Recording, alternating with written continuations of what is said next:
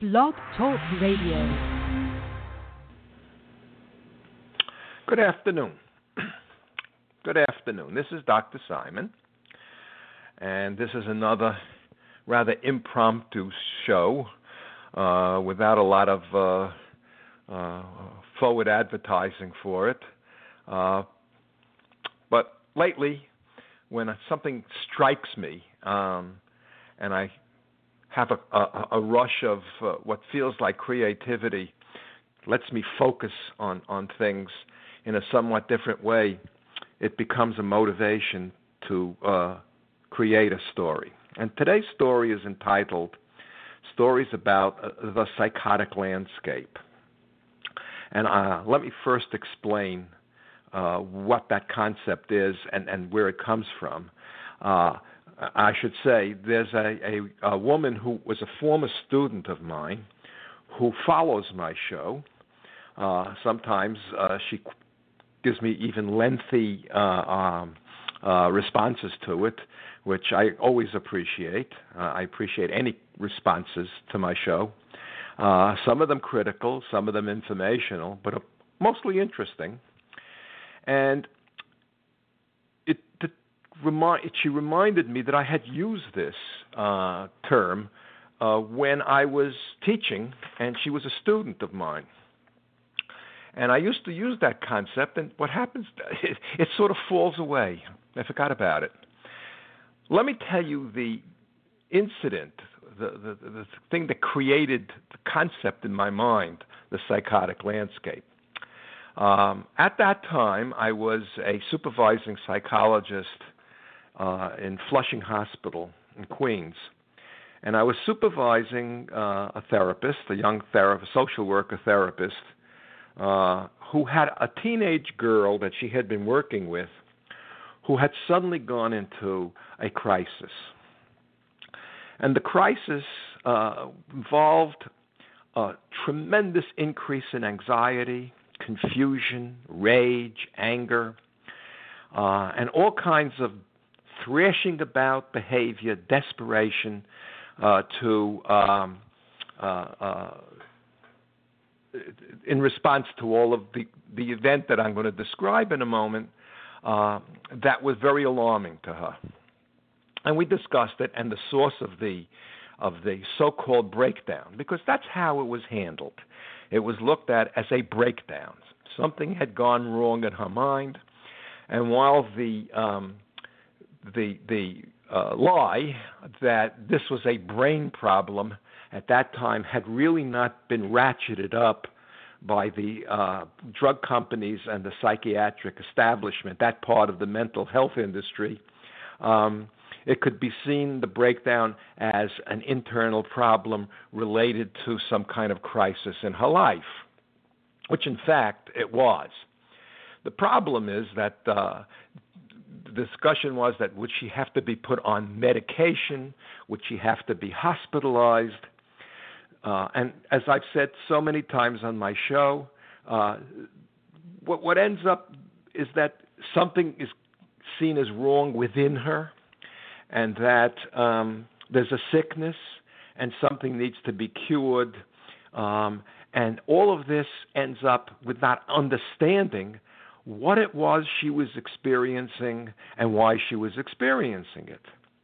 So what was the event that apparently led to this, what I called an entry into a psychotic landscape? And again, I don't see what we call psychosis, and I do see people that I would use the word are in a psychotic state. I don't see it as an illness. I see it as a response to life. And given the skills and the support and all of the things going on in a person's life, this is what they do as their adaptation. So it is an adaptation that is frightening to them, frightening to the people around them, and doesn't get understood. So what had happened is that this young lady was an only child, 17-year-old only child of a hardworking woman with whom she had a close relationship, who was told from the time she was an infant and could understand language that her father had died. One day, she came home from school, and as she was preparing to do her homework, the doorbell rang. Her mother was out at work, and she opened it, and there was a gentleman who said he was her father. Now, her first response was to deny this, and we'll talk about that as a response. But within about 5 minutes, this gentleman had convinced her, and it turned out there was much proof, and ultimately confirmed by her mother, after the mother had heard the story, that he was indeed her father, that she had married young, and she married a man who got involved with drugs and the drug trade and violence, and had ended up with a long prison sentence. And for a number of reasons that the mother had, fear that this information would damage the daughter, worry about the genetic implications of this father being her child's parent, she had entered into this lie and never corrected it. And it was this event that created all of the change in her behavior, along with the emotions, the powerful emotions of anxiety and rage and acting out, and all of the things that were really very scary in many ways and threatened her existence. But the understanding of this is necessary to understand what might be done to help her. So I want to talk about the elements in this from the same theory I've been using of late, what I call psychoevolutionary analysis. A piece of psychoanalysis, a piece of evolutionary theory, what goes on individuals and between individuals, trying to piece together a larger set of variables that explain who we are and what we are, all of us. Human beings, and I used to ask this question to my students, why do you think that human beings have the longest childhood of any animal?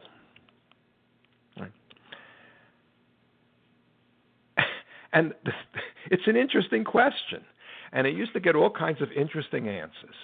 But the answer that usually emerged from our discussion about this in our class was that to become a human being in a physical and social environment is so complex that it really takes a very long time to learn how to become a successful human being in any given society.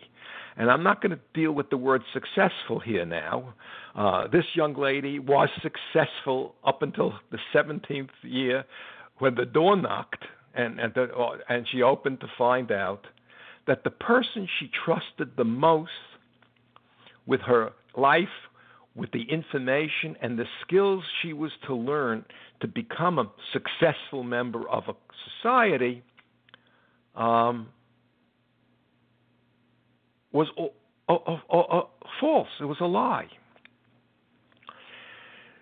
We have evolved as biological creatures for this period of childhood, very powerful emotional bonds. And these bonds, we call them love, we call them need. We have all kinds of words for them.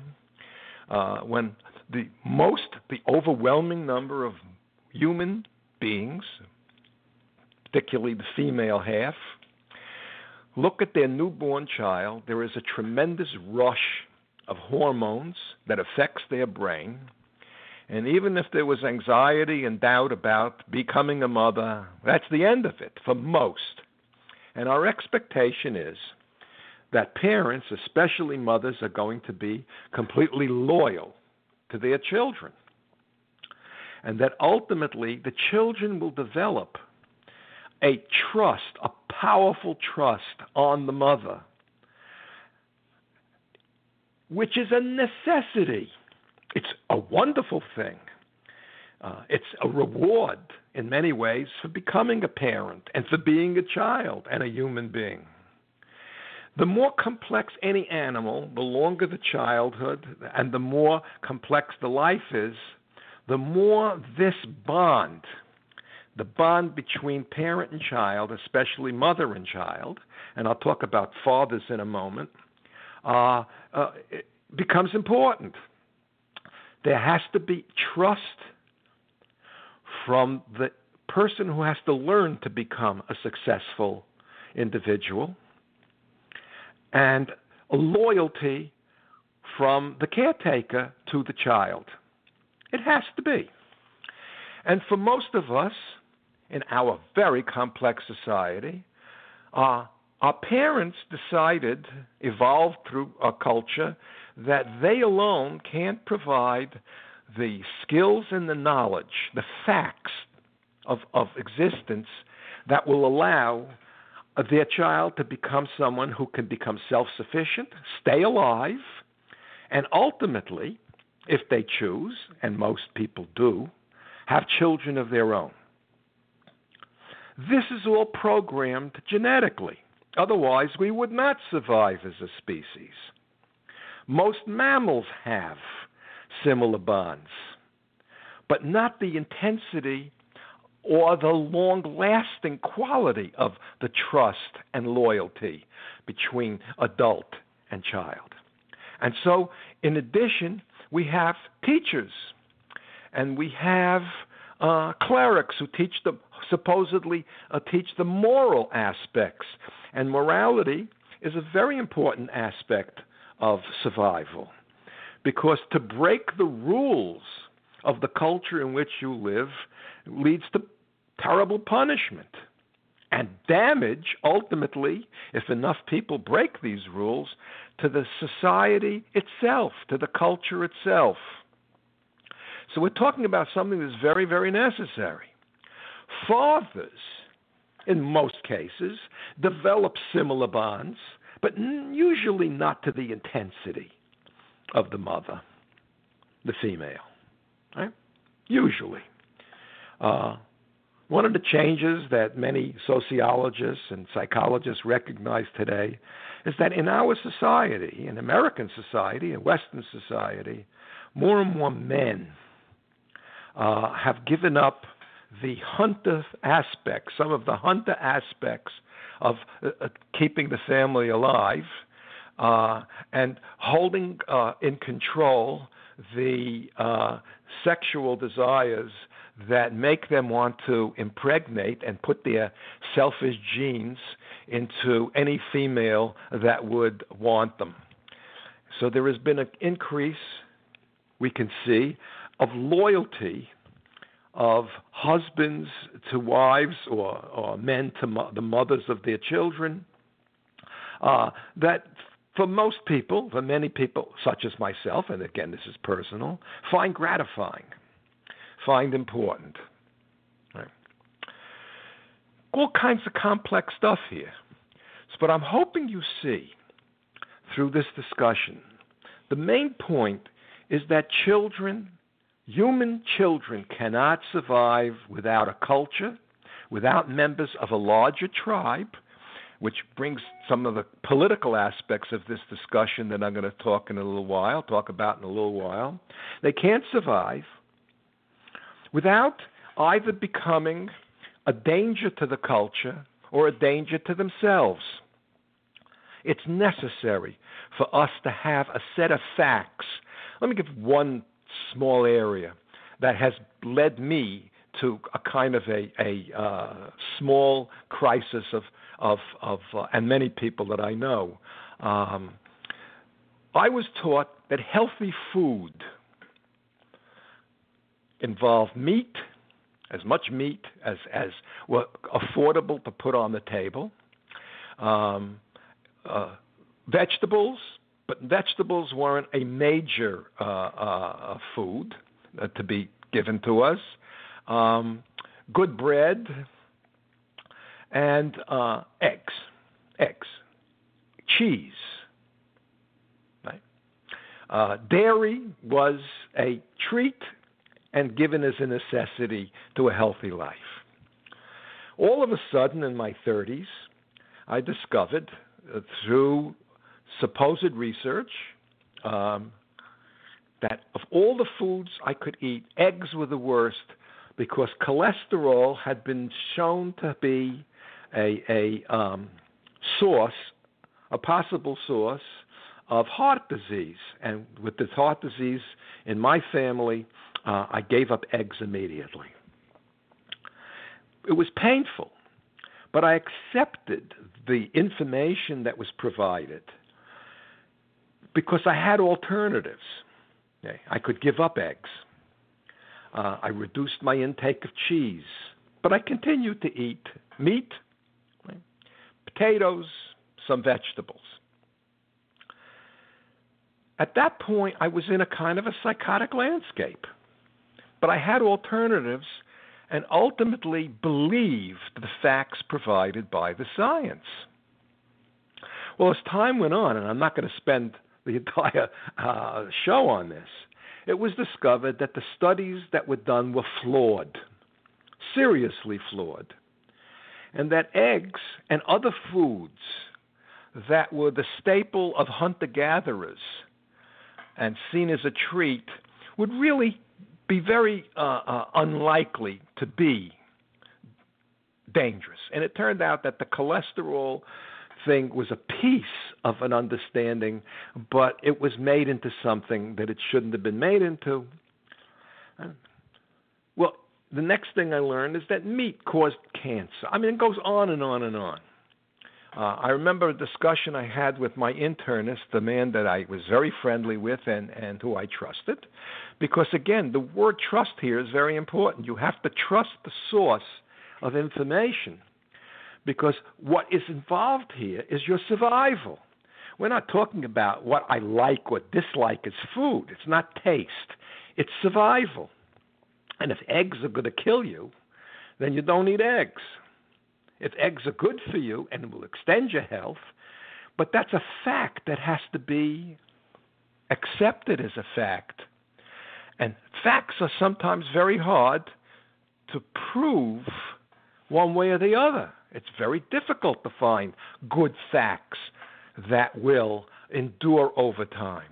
So I had this conversation with him when it became clear that eggs by themselves were not a dangerous food. So I said to him, can I have one egg a week? He said, yeah. I said, two eggs a week? He said, sure. I said, but how about an egg every day? He started to laugh. I said, how about two eggs every day? We laughed because we realized that we had been caught up in something. And what we were caught up in was a belief that this could kill us, so that the who we trust for what facts and the validity of facts are vitally important to our survival.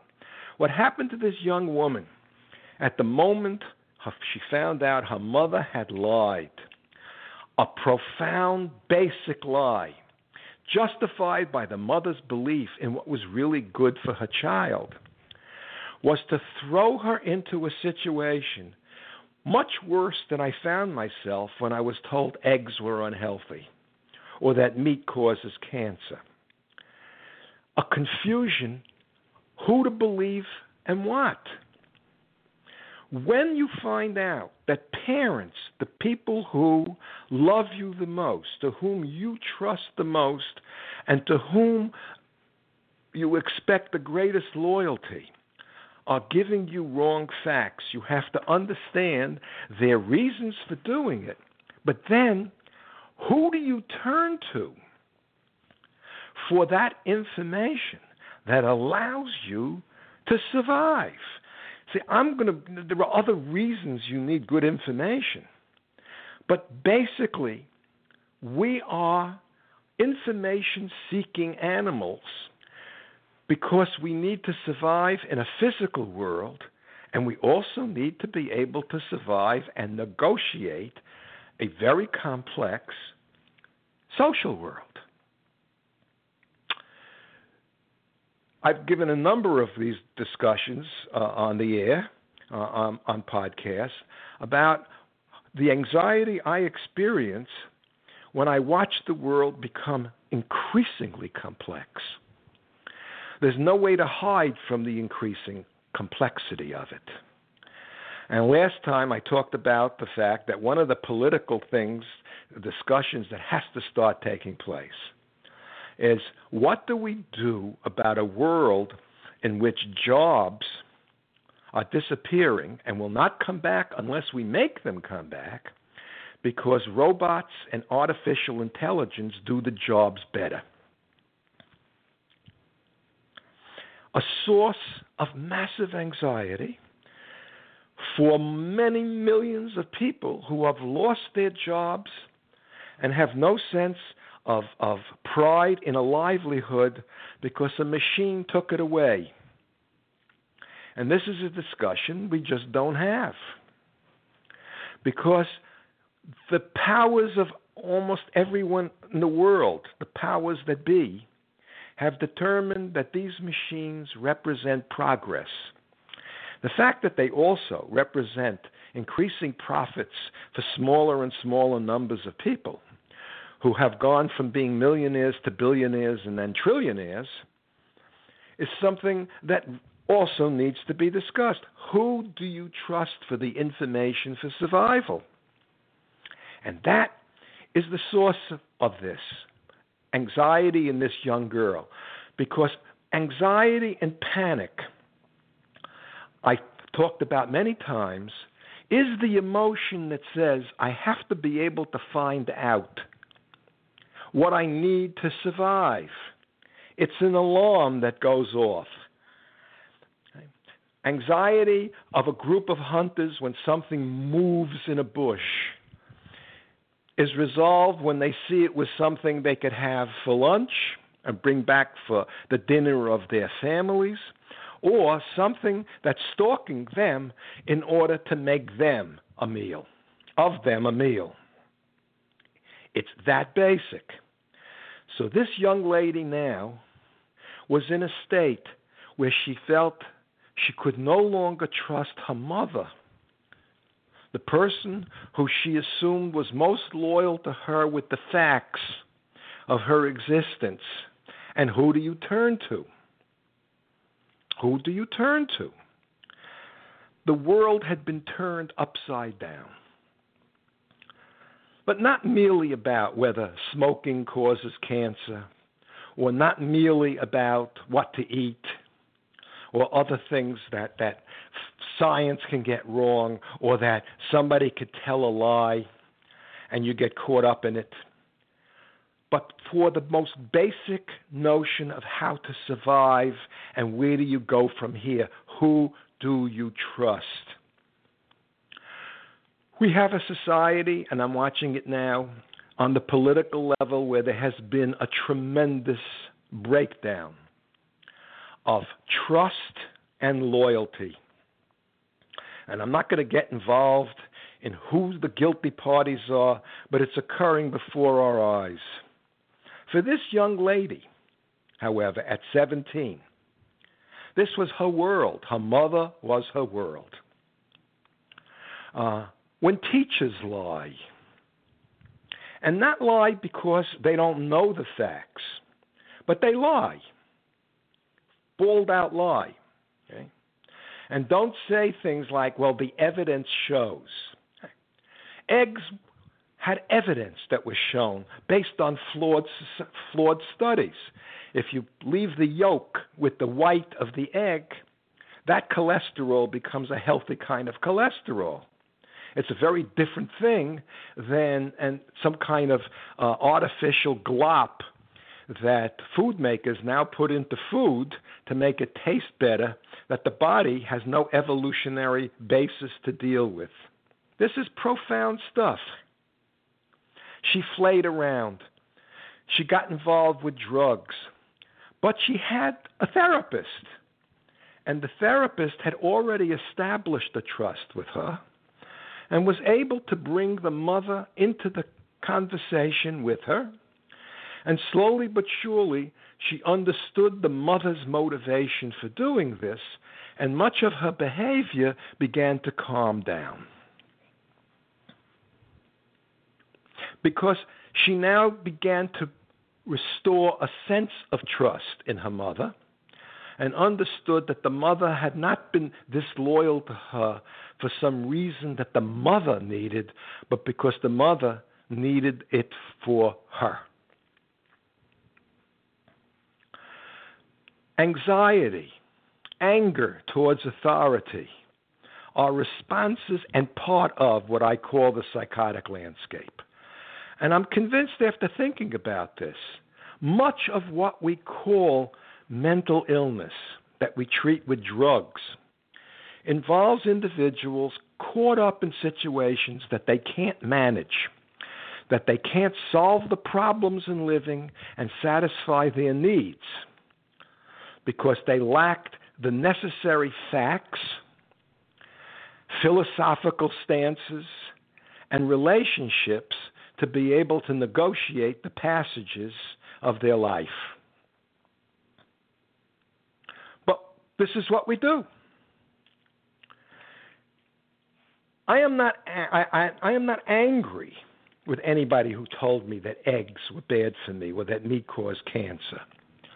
It wasn't, in most cases, a bald-faced lie for somebody's personal profit, although when the food industry today lies, it is lies.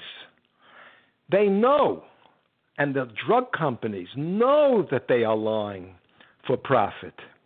When I watch politicians lie, it is for the personal gain of staying in office and keeping power and getting the other perks that politicians get. When we, through our evolutionary desires, trust and become loyal to them,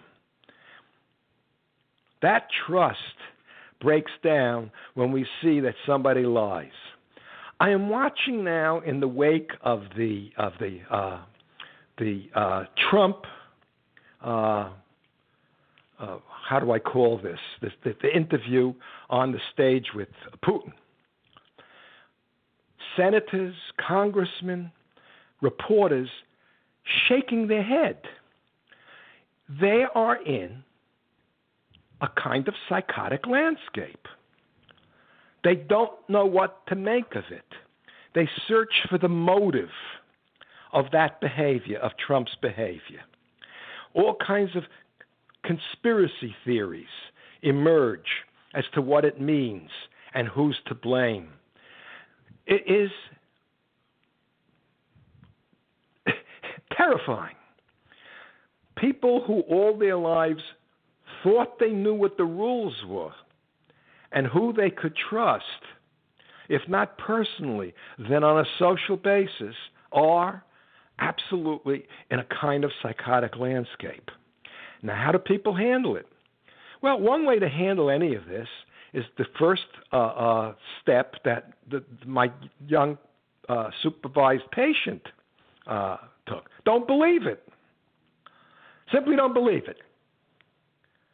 Can you believe that a leader would sell you out? No, can't be. He has other reasons, and we don't know about it. And we won't ask, because when we trust someone who we see as superior to us in knowledge and ability, we allow that. Children do trust parents and their judgment without having the ability to question it.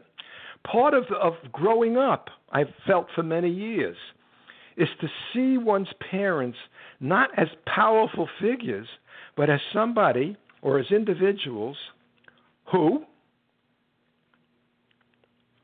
are just human and don't know.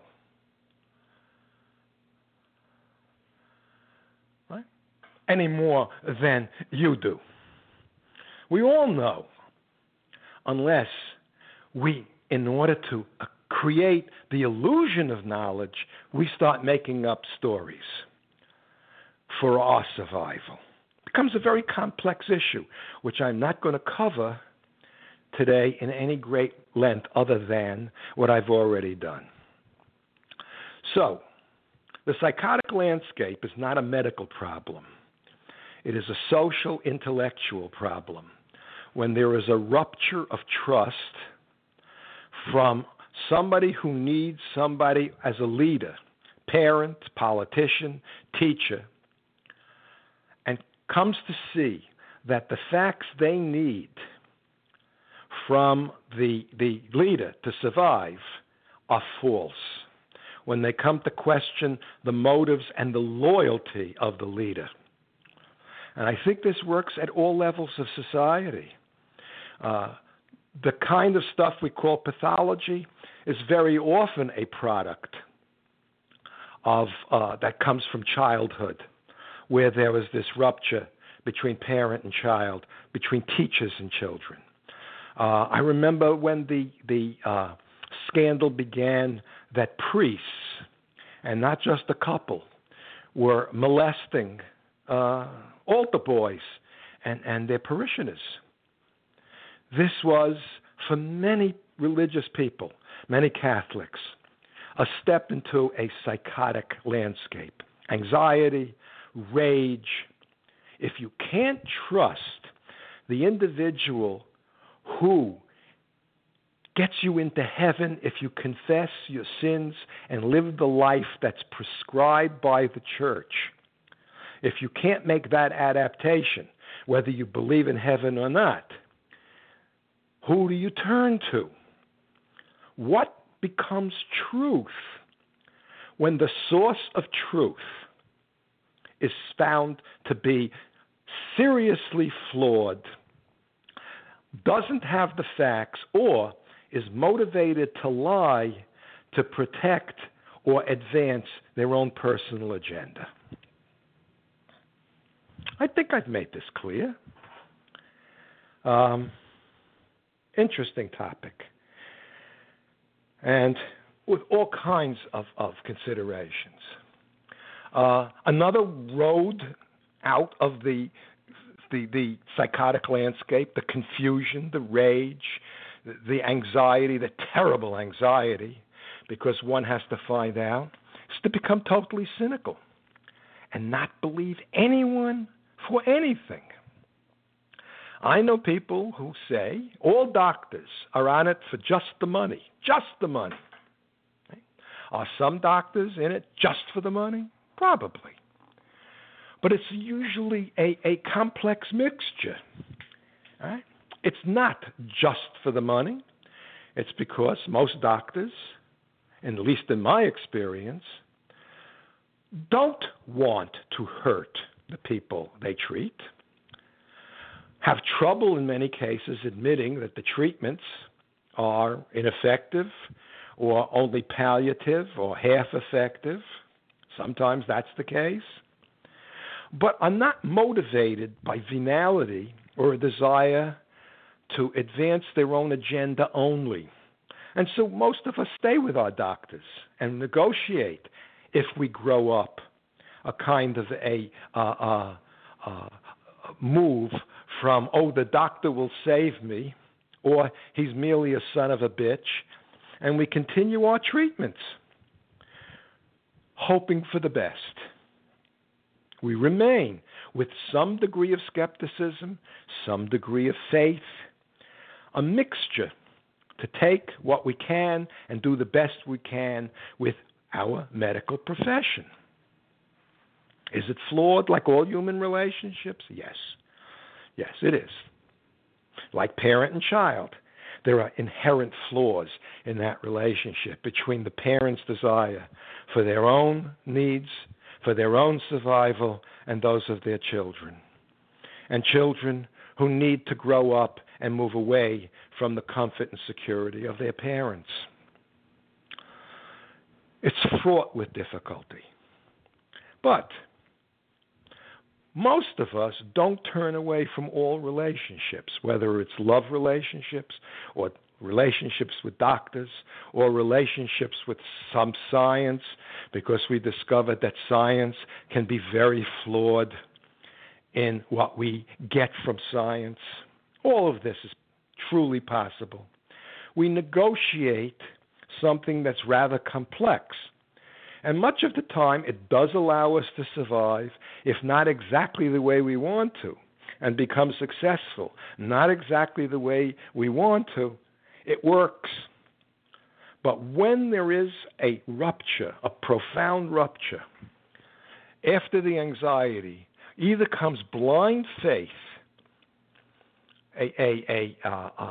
holding on to and denying any evidence whatsoever that there has been disloyalty, or a rage in which you destroy or wish to destroy anything and everything associated with the person you feel betrayed by, or this deep cynicism of believing nothing from anybody, all of which have consequences in terms of continued adaptation and continued ability to find some happiness, some meaning in life, all very difficult kinds of situations and all very common. Anyway, that's enough for today. I need a snack. We're coming up on cocktail hour, and I have to do some more research on some topics. Anyway, that's enough. I'm looking, and I see all kinds of errors in my description of my story today. I put in the word between twice. My goodness, and I really read it 4 or 5 times. I think I'm losing it. Oh, look at this, another one. They orient themselves to the world in order. I wrote in order to survive and prosper. I wonder if I can change this and make it, clean it up, the language a little. Anyway, we'll see. Otherwise, it's not that important. The meaning is clear. Okay, I'm going to say goodbye.